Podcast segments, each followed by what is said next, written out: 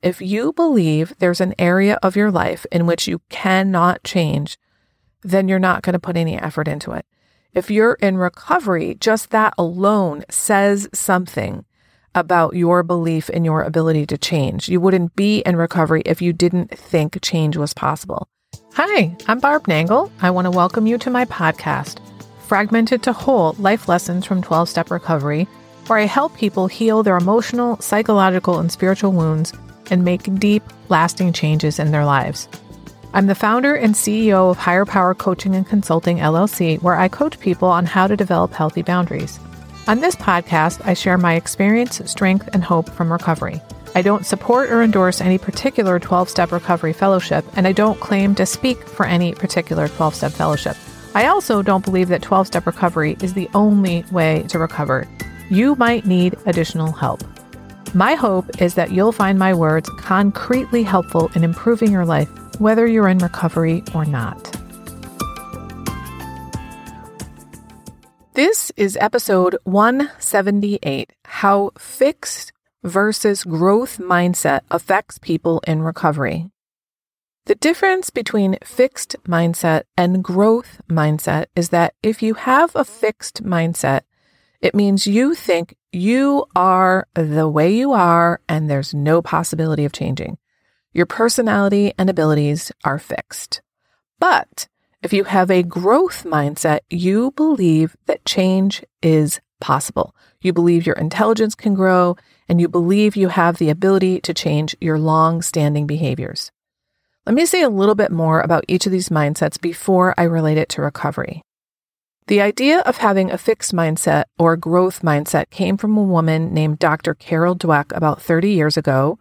She and her colleagues became interested in students' attitudes about failure they noticed that when some students fail, they react very differently than others.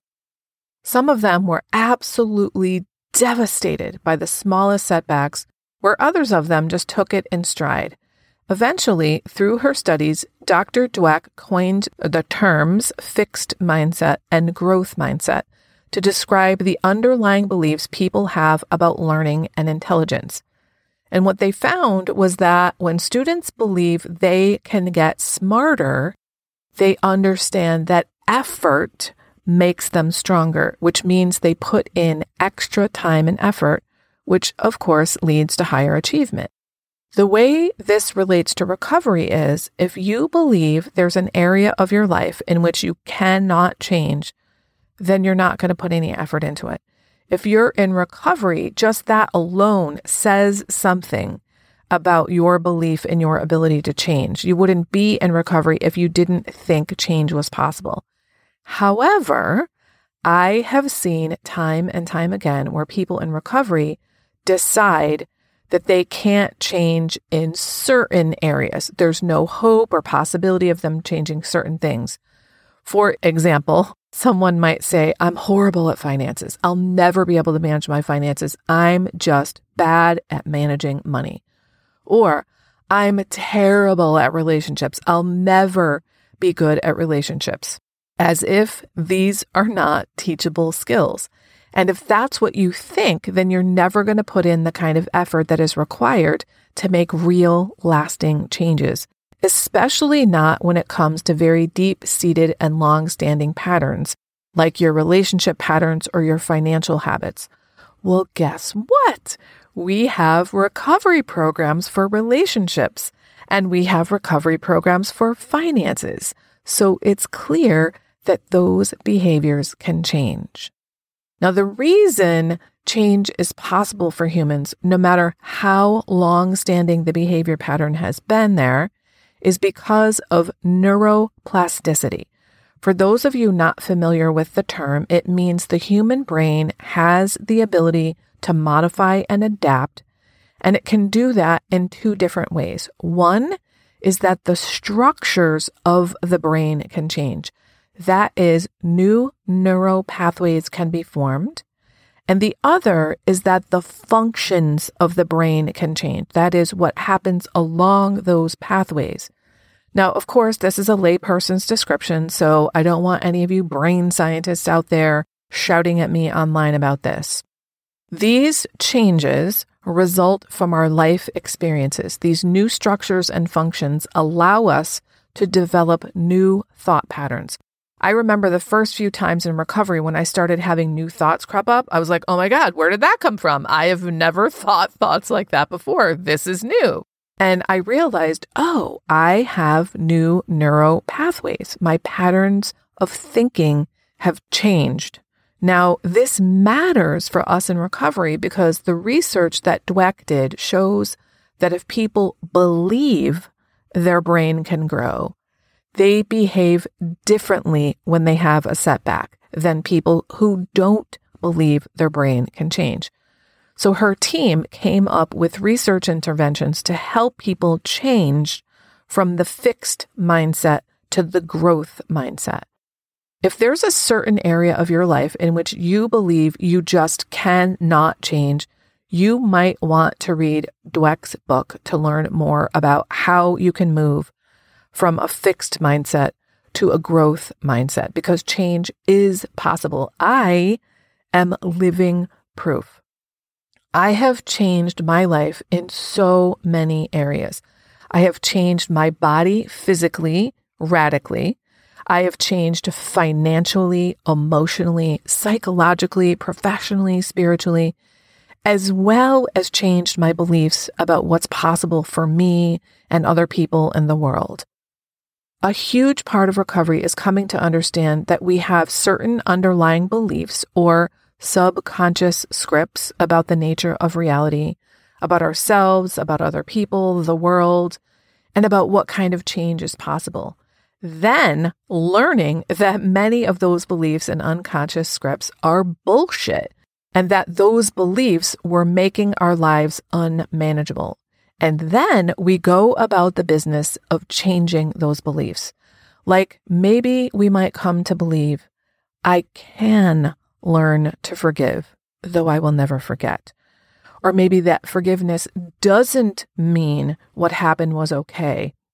It just means I stop dragging that shit around with me and trying to punish the other person. Now, that's just one tiny example of a kind of change one might make. So, as you can see, a growth mindset is imperative if you want to improve your life. The thing is, you can have a growth mindset in certain areas, but a fixed mindset in other areas. And the trick is to be able to see where your mindset is fixed and transform that into a growth mindset. If you want to learn more about fixed versus growth mindset, Dr. Dweck wrote the book Mindset, The New Psychology of Success. It focuses primarily on the effects of mindset on students in schools, but it will still be helpful for those in recovery. I'll put a link to her book in the show notes if you want to read in depth about that. If you're ready to finally have an enjoyable, relaxing summer doing things you really want to do, instead of always following other people's agendas, I have some openings for private clients right now. If you are really tired of saying yes to things you really don't want to do and being overly accommodating to others, this is for you. It's time to start accommodating yourself. Maybe you're dissatisfied with your relationships and overwhelmed with all kinds of difficult feelings because of your interactions with others. If you'd like to get your life in order before the summer hits, go to barbchat.net and sign up for a free 30 minute call with me about my private coaching so we can get started right away. That way, you'll be done by summer.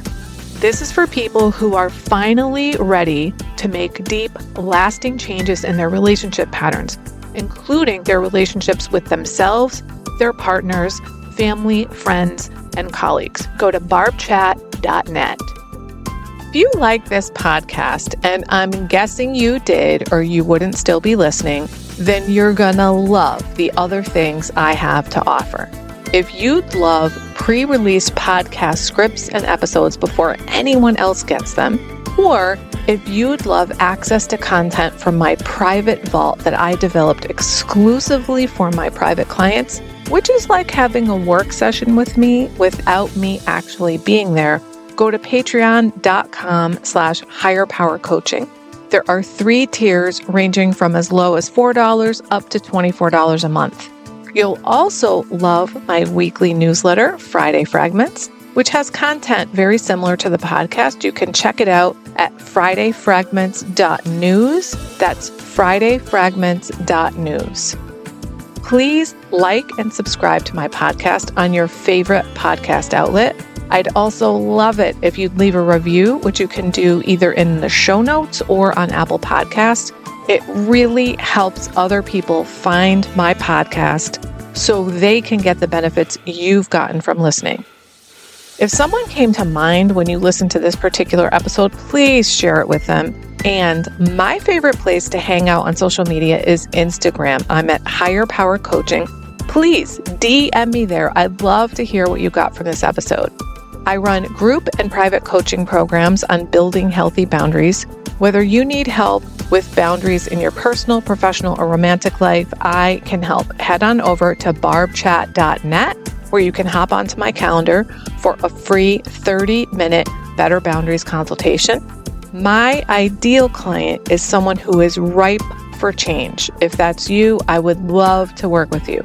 My goal with all my work is to help you make lasting changes in your life, like I've made deep, lasting changes in my life. Remember, it's never too late to recover.